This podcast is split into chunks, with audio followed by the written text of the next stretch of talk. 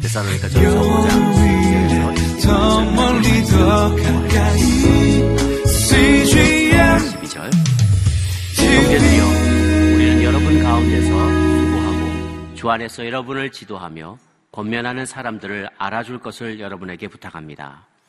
그리고 그들의 사역으로 인해 사랑으로 그들을 존귀 여기십시오.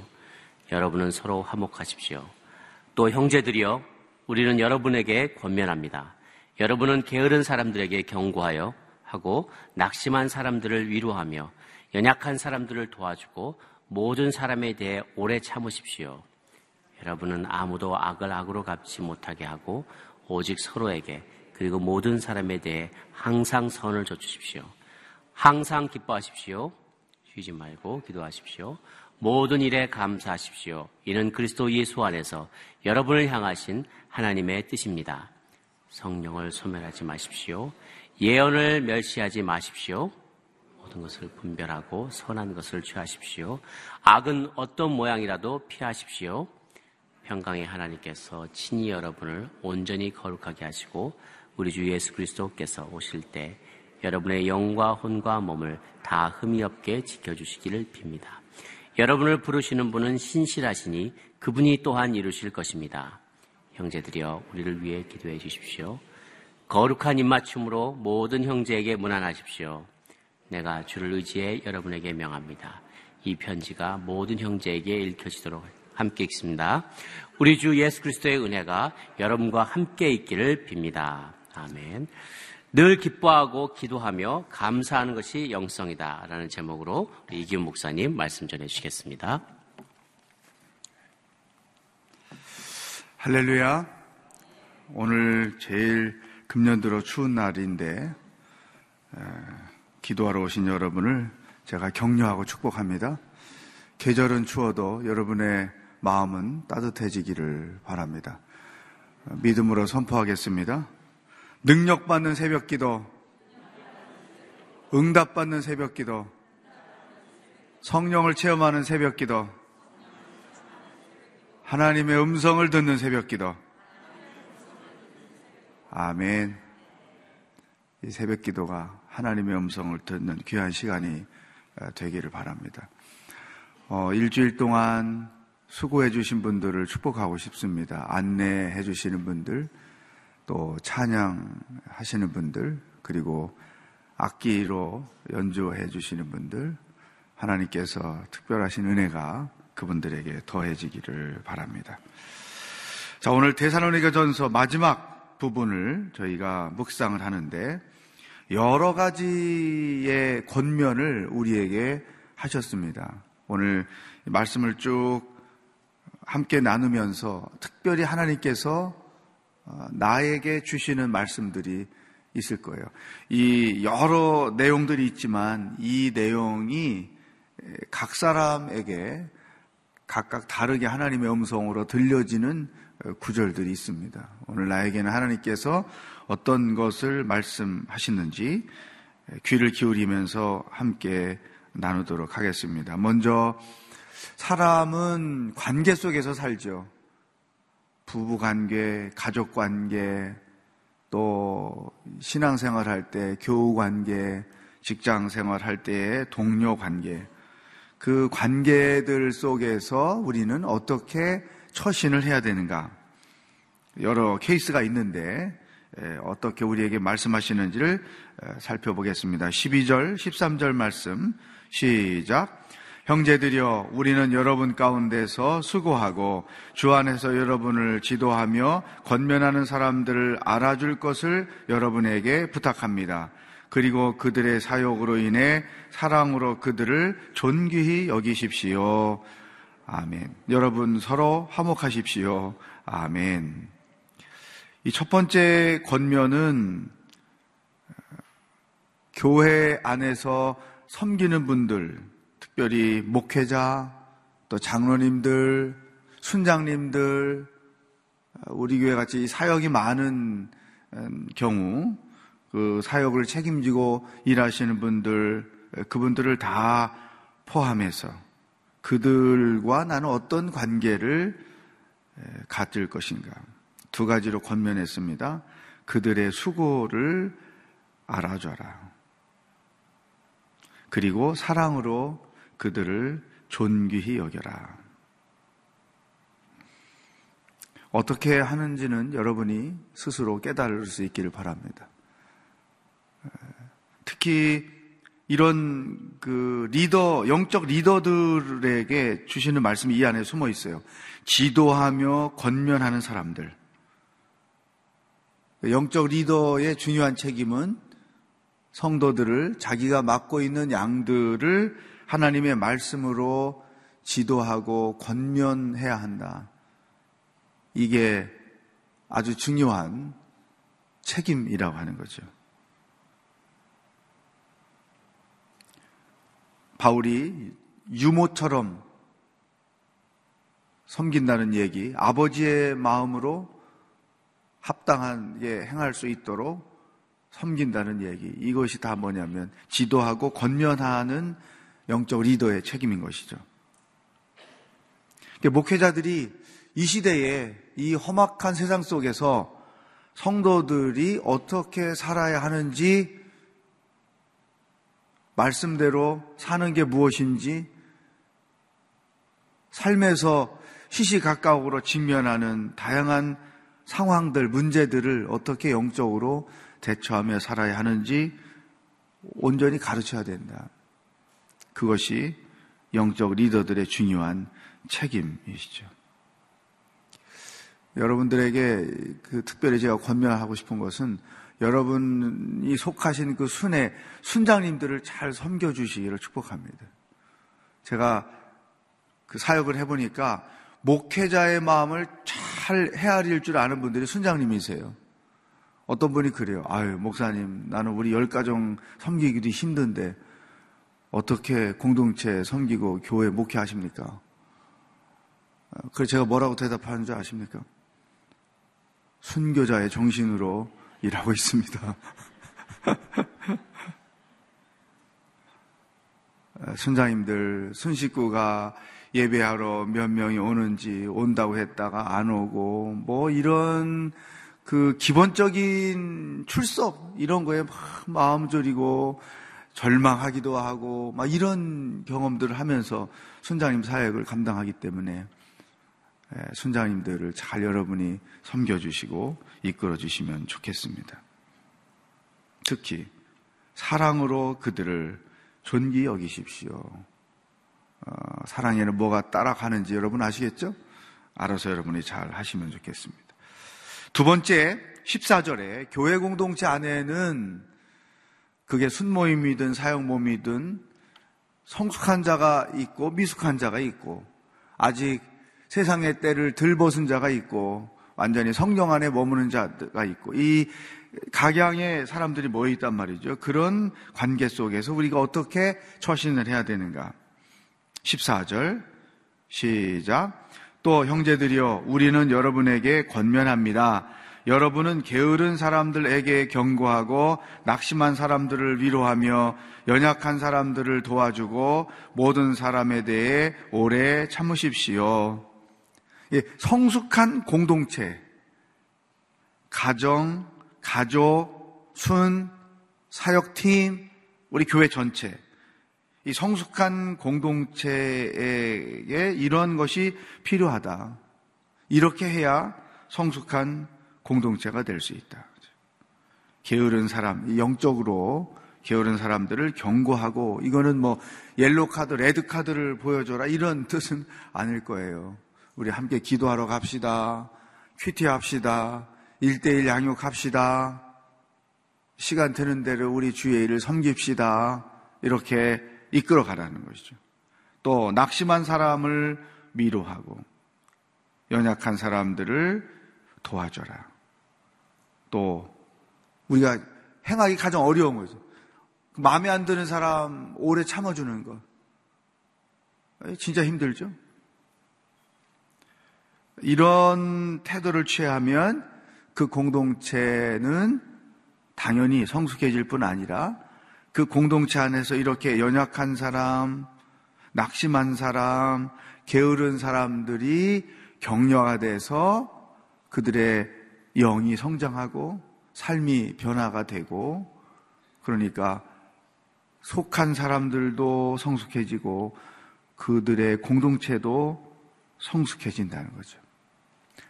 이런 이 태도가 우리에게 필요하다.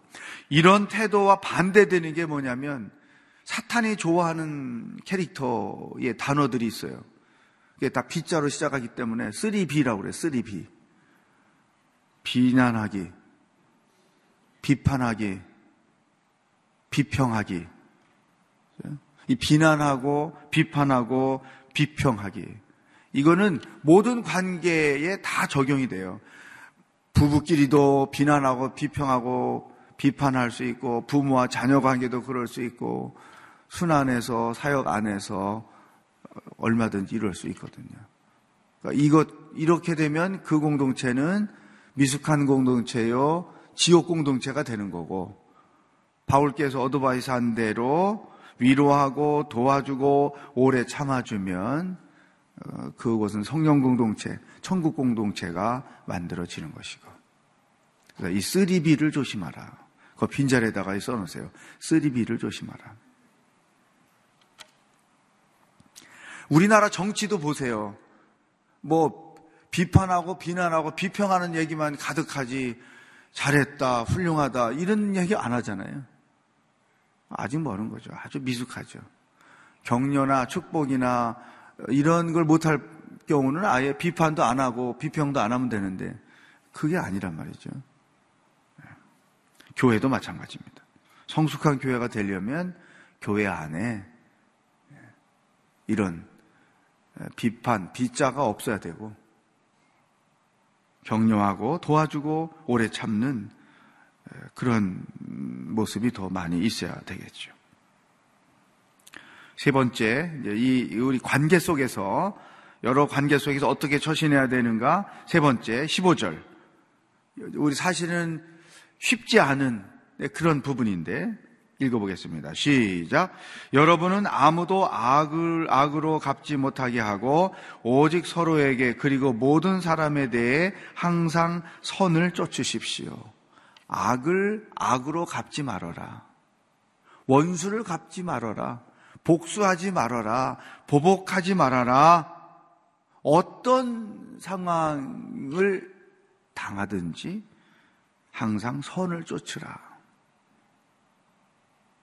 이거를 한 단어로 표현하면, 한 문장으로 표현하면 어떻게 살아라는 줄 아세요? 그 뒤에 써 있어요. 바보처럼 살아라. 그 말입니다. 세상 안에서 바보처럼 살아라. 사람의 본능 안에는 이런 복수하는 마음이 있단 말이죠. 그래서 하나님께 불망하는 사람들이 이런 경우 있어요. 그런 악한 사람을 벌을 주셔가지고 모든 사람들이 저걸 보고 그렇지 저렇게 죄 짓다가는 안 되지. 그래 하나님 공의로운 분이야. 이, 이러 이래야 하나님이지.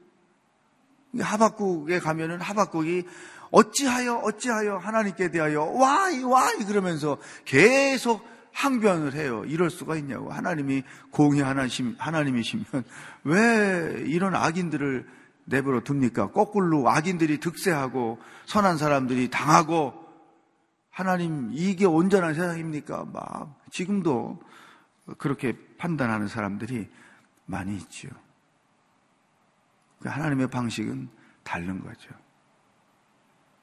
하나님의 스타일을 잘 설명해 준 것이 로마서 8장 28절. 우리가 너무나 잘 아는 합력하여 선을 이루시느니라. 이 말은 하나님은 어떤 일이든 그 결론을 선하게 내리시는 분이다. 왜냐하면 우리 영어로 God is good all the time 그리죠. 이 G-O-O-D 선하라는 단어에서 하나님 G-O-D가 나온 거죠. 그러니까 하나님의 본질적인 캐릭터가 선하신 분이기 때문에 결론을 항상 선하게 내리신단 말이죠. 그러므로 너희들도 선하신 하나님을 믿는 너희들도 어떤 억울한 일을 당했어도 어떤 자존심을 상하는 일을 겪었어도 악으로 갚지 말고 선하게 결론을 내려라. 힘들지만 이것이 하나님의 스타일이요. 그 하나님을 믿는 자들의 스타일이 되어야 한다. 악을 악으로 갚는 것은 사탄의 스타일인 거예요. 또, 저도 악을 악으로 갚아봤는데, 왜 사람이 슬퍼지죠? 왜 내가 비참해지죠? 왜 내가 미숙함이 느껴지죠? 기분이 나빠지는 거예요. 차라리 매를 맞고 사는 게 편하지. 매를 때렸더니 하나도 속이 시원하지 않는 거죠. 마음이 더 힘든 거죠. 이걸 하나님께서 아시는 거예요. 따라하겠습니다. 어떤 일이든 선하게 결론을 내립시다. 아멘. 한 번만 더 따라 합시다. 바보처럼 삽시다. 아멘. 그럼 하나님도 바보신 거예요. 따지면 다 결론을 선하게 내리시는 분이기 때문에. 음. 항상, 강조되어 있어요. 항상 선을 쫓아라. 자, 사람과의 관계 속에서 어, 이런 일을 겪을 때 어떻게 처신해야 되는가? 이제는 자기, 자기 자신의 삶에서 아주 중요한 어드바이스를 주시는데 요 세 가지가 하나의 패키지로 움직여지는 게 있습니다. 16절부터 18절까지. 시작. 항상 기뻐하십시오. 쉬지 말고 기도하십시오. 모든 일에 감사하십시오.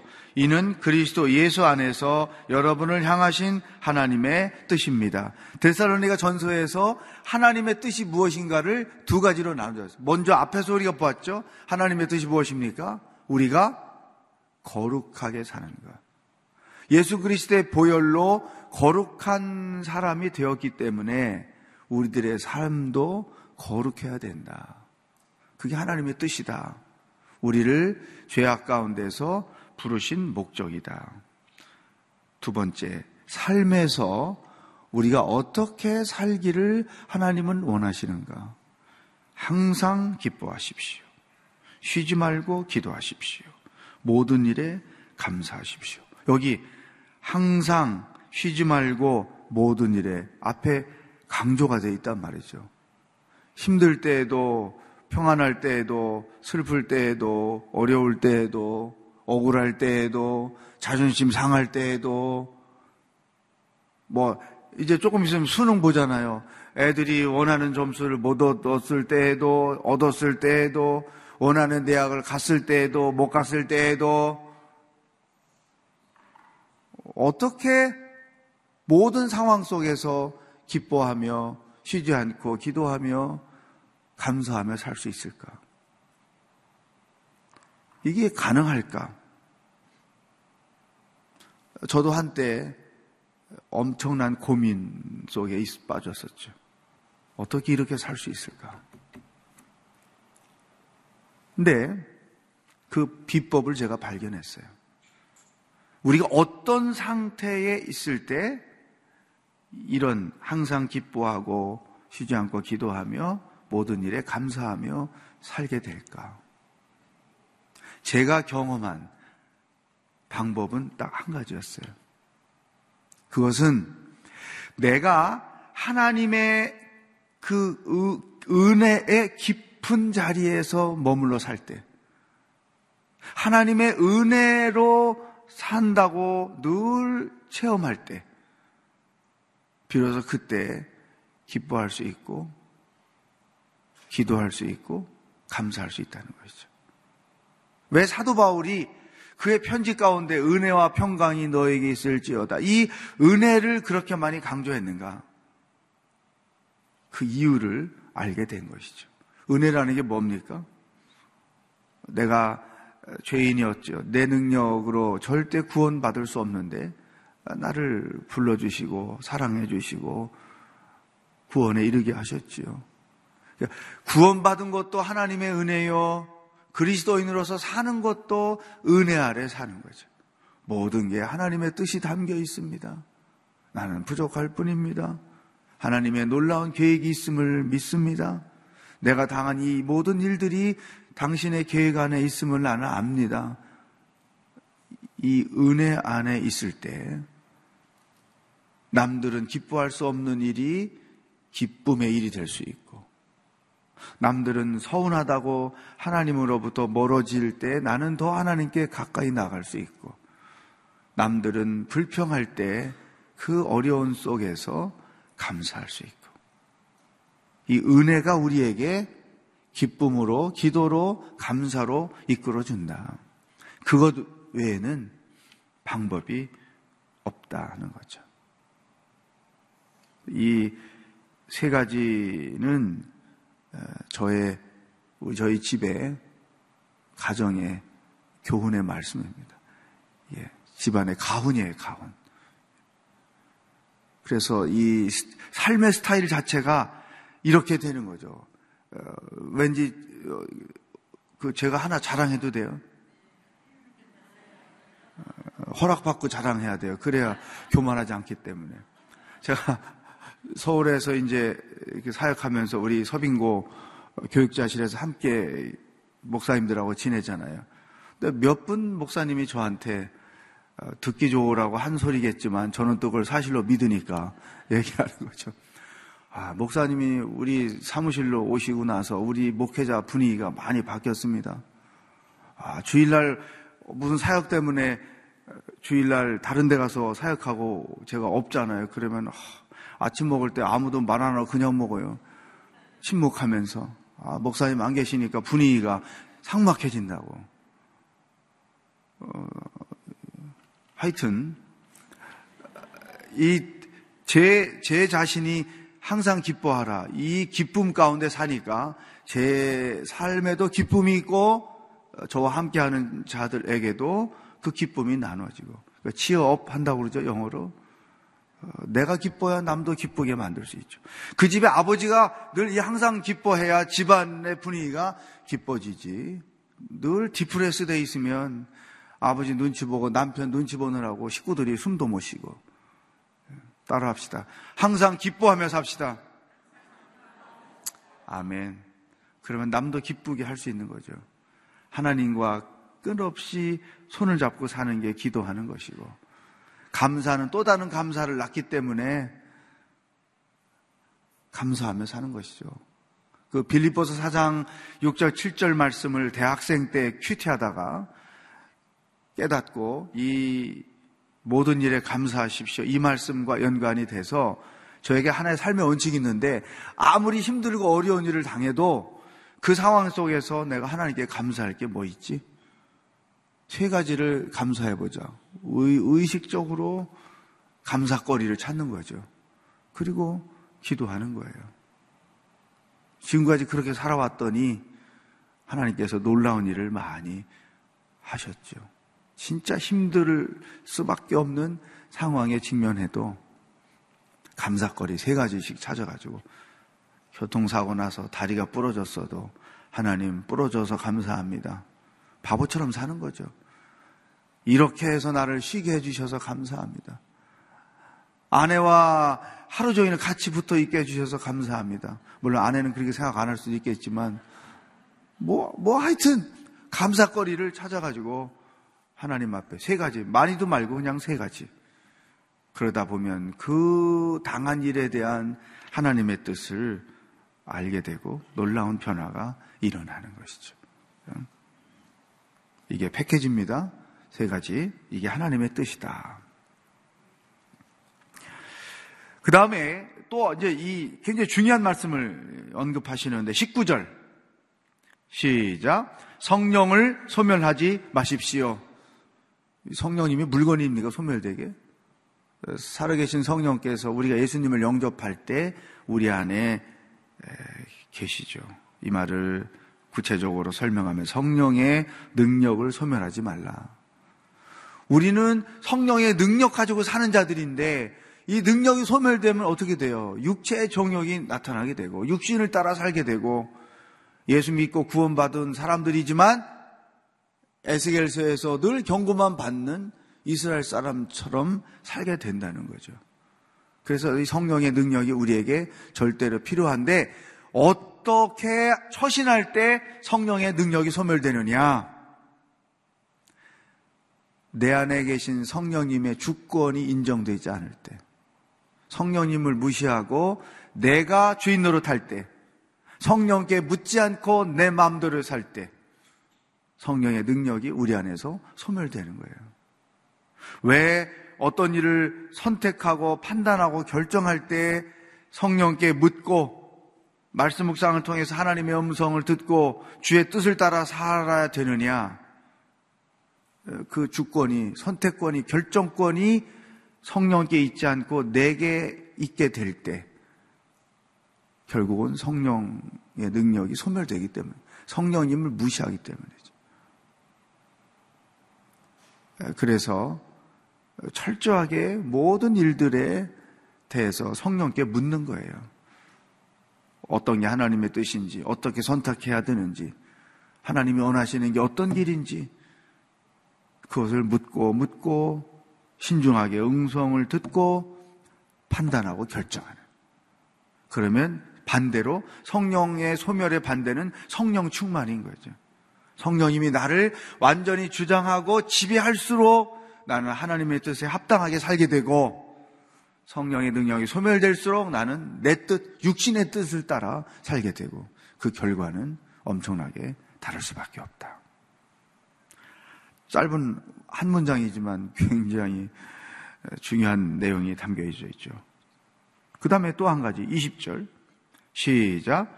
예언을 멸시하지 마십시오. 하나님의 말씀을 무시하지 마십시오. 당신의 삶이 하나님의 말씀과 관련이 있습니까? 그거예요. 우리 크리스천들은 생각하는 거나 말하는 거나 행동하는 거나 선택하고 판단하고 결정하는 거나 결론을 내리는 거나 그 모든 것들이 하나님의 말씀과 연관이 있어야 된다는 거예요. 다시 말하면 우리 성숙한 크리스찬의 삶은 하나님의 말씀을 살아내는 거예요. 내 삶이 하나님의 말씀을 살아내는 것이 되어야 한다. 오늘 아침에 혹시 오해할 수 있는 분이 아, 숨 막혀 못 살겠다고 어떻게 다 저렇게 하고 사냐고. 그쵸? 네. 사실은 어렵지 않아요. 하나님의 뜻, 하나님의 말씀, 모든 것이 하나님의 말씀과 연관이 돼서 결론을 얻어지면 그 삶의 스타일이 다 이게 하나의 패키지로 어, 결정되는 것이죠. 또 요즘 시대에 필요한 어드바이스예요. 21절, 22절. 시작. 모든 것을 분별하고 선한 것을 취하십시오. 악은 어떤 모양이라도 피하십시오. 그 항상 선을 쫓으십시오. 그 말과 관련이 있죠. 선한 것을 취하십시오. 그러기 위해서는 우리에게 분별력이 필요하다. 영적 분별력은 어디서 오는가? 하나님의 말씀 안에서 오는 거죠. 우리가 왜 묵상하는 것이 중요하냐? 묵상을 해야 하나님 말씀을 묵상해야 하나님의 뜻을 알게 되고 하나님의 뜻을 알아야 우리가 두와 돈트 할 것과 크리스찬으로서 할 것과 해서는 안 되는 것이 무엇인지를 분별할 줄 아는 능력이 생기는 거죠. 애들을 양육할 때 어려서부터 크리스찬으로서 두와 돈트가 무엇인지를 가르치는 거 중요하죠. 하나님의 말씀을 가르치는 거 중요하고. 그 시드니에서 목회할 때 그 5월 달에 가정 주간이잖아요. 일부러 그 자문서를 쓰기 아이들에게 영어로 쓰고 싶은 애들 영어로 쓰고 한국어로 쓰는 애들 한글로 쓰고 교육부서에서 5월 달마다 그런 거 해가지고 상 주면 굉장히 좋을 거예요. 하나님의 자녀들이 사는 법을 잠언에서 지혜를 배우잖아요. 그래서 그거를 써가지고 노트를 아주 멋있게 쓴 아이들에게 상을 주는 거예요. 굉장히 좋은 방법이죠. 어른들도 필요한 거지만 분별력이 있어야 악한 걸 취하지 않고 선한 걸 취할 수 있다. 그렇게 되면 악은 어떤 모양, 흉내라도 내지 않는다. 이 지혜가 이 시대에 절대적으로 우리에게 필요하죠. 24절 나머지 더 여러분이 보시고 24절 보겠습니다. 시작. 여러분을 부르시는 분은 신실하시니 그분이 또한 이루실 것입니다. 하나님이 어떤 분인가? 그, 그분은 신실하신 분이다. 말씀하신 대로 행하시는 분이다. 우리가 말씀을 붙잡고 살아야 되는 이유, 어려울 때, 고난당할 때 성경에서 주시는 약속의 말씀을 붙들고 그 말씀 가지고 기도하고 인내하면서 기다리는 거죠. 왜? 약속하신 대로 행하시는 분이기 때문에. 저도 평생 신실하신 하나님을 믿고 그 말씀을 붙잡고 여기까지 살아왔어요. 행하신 일들이 얼마나 많은 줄 모르죠. 과연 하나님은 신실하신 분이야. 그렇지. 어, 이 말을 듣자마자 내 마음속에서 동의 되는 거예요. 아멘. 그렇습니다. 하나님 신실하신 분이죠. 어, 말씀을 붙잡고 기도할 때 이 하나님의 신실하심에 의지해서 어, 나가는 것이죠. 여러분 오늘 여러 가지 크리스천으로서 살아감에 필요한 말씀들을 우리에게 주셨는데 어떤 말씀이든 그 말씀을 붙잡고 기도 제목으로 삼고 오늘 이 아침에 기도하면 좋겠습니다.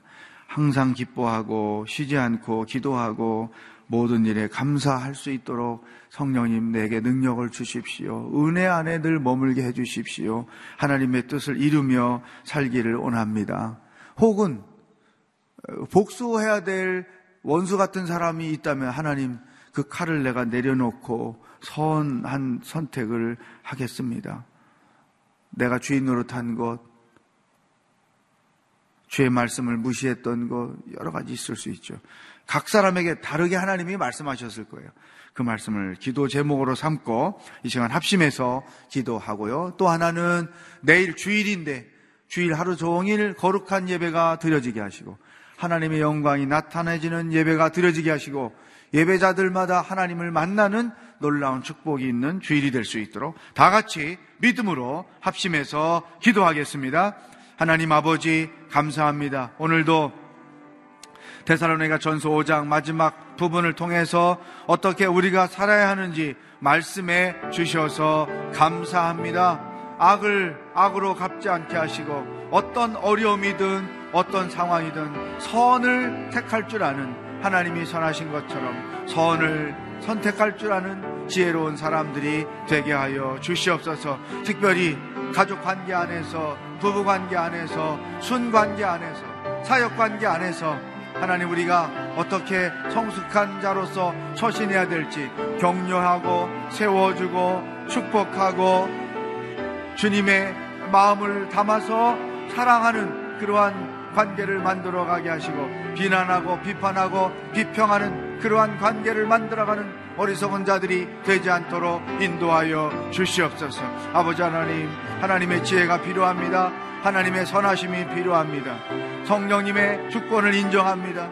내 삶의 주인 되시는 주님, 교회 주인 되시는 주님, 모든 일들을 주께 묻고 주의 음성을 듣고 순종하며 살겠습니다. 주인 성령의 주인 되심을 늘 인정하며 살겠습니다. 우리가 판단하고 선택하고 결정하는 모든 일들이 주의 말씀에 합당하기를 원합니다. 악은 모양이라도 버리고 모든 일에 항상 선을 쫓아서 주님 닮은 자로 주님과 함께 어울리는 자로 주님이 원하시는 방법대로 주님의 스타일대로 이 땅을 살아가는 성숙한 저희들이 되게 하여 주시옵소서. 하나님 아버지 내일 거룩한 주일입니다. 하나님의 영광이 나타나지는 예배가 드려지기를 원합니다. 예배하러 나온 모든 성도들을 한 사람 한 사람 만나 주셔서 성령의 감동하심과 능력을 덧입는 놀라운 축복이 예배 가운데 있게 하여 주시고 주님을 만나 그 마음과 육신의 질병들이 치유되고 회복되는 놀라운 사람들이 일어나도록 주께서 인도하여 주시옵소서. 할렐루야. 하나님 아버지 데살로니가 전설을 통하여 우리들에게 말씀해 주셔서 감사합니다. 평생 하나님 은혜 안에 머물게 하여 주옵소서. 그러므로 항상 기뻐하며 쉬지 않고 기도하며 모든 일에 감사하며 살 줄 아는 성숙한 신앙인들이 되도록 축복하여 주시옵소서. 예수 그리스도의 은혜와 하나님 아버지의 사랑과 성령의 교통하심이 생각하고 판단하고 결정하는 모든 일들이 주의 말씀과 관련이 있는 성령의 뜻을 이루어내기를 소망하는 기도하는 모든 자들 머리 위에 복음을 들고 했으며 수고하시는 선교사님들 위해 이 나라 이민족 위에 영원히 함께 하시길 축원하옵나이다. 아멘.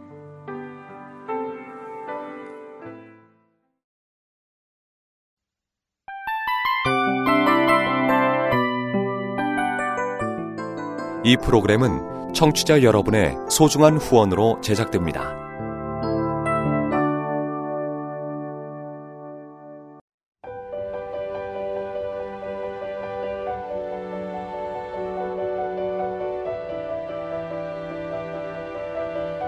세상에는 수많은 교회들이 있지만 더 깊이 있는 말씀 강해를 찾기 위해 크기로만 교회를 선정하지 않습니다. 보다 좋은 영적 콘텐츠를 더 많이 나누기 위해 방송비를 받지 않습니다. 1년 365일 복음만 전하고 싶어서 우리는 광고를 하지 않습니다. 온누리의 복음을 땅끝까지 CGN TV와 함께 땅끝 성교사가 되주세요.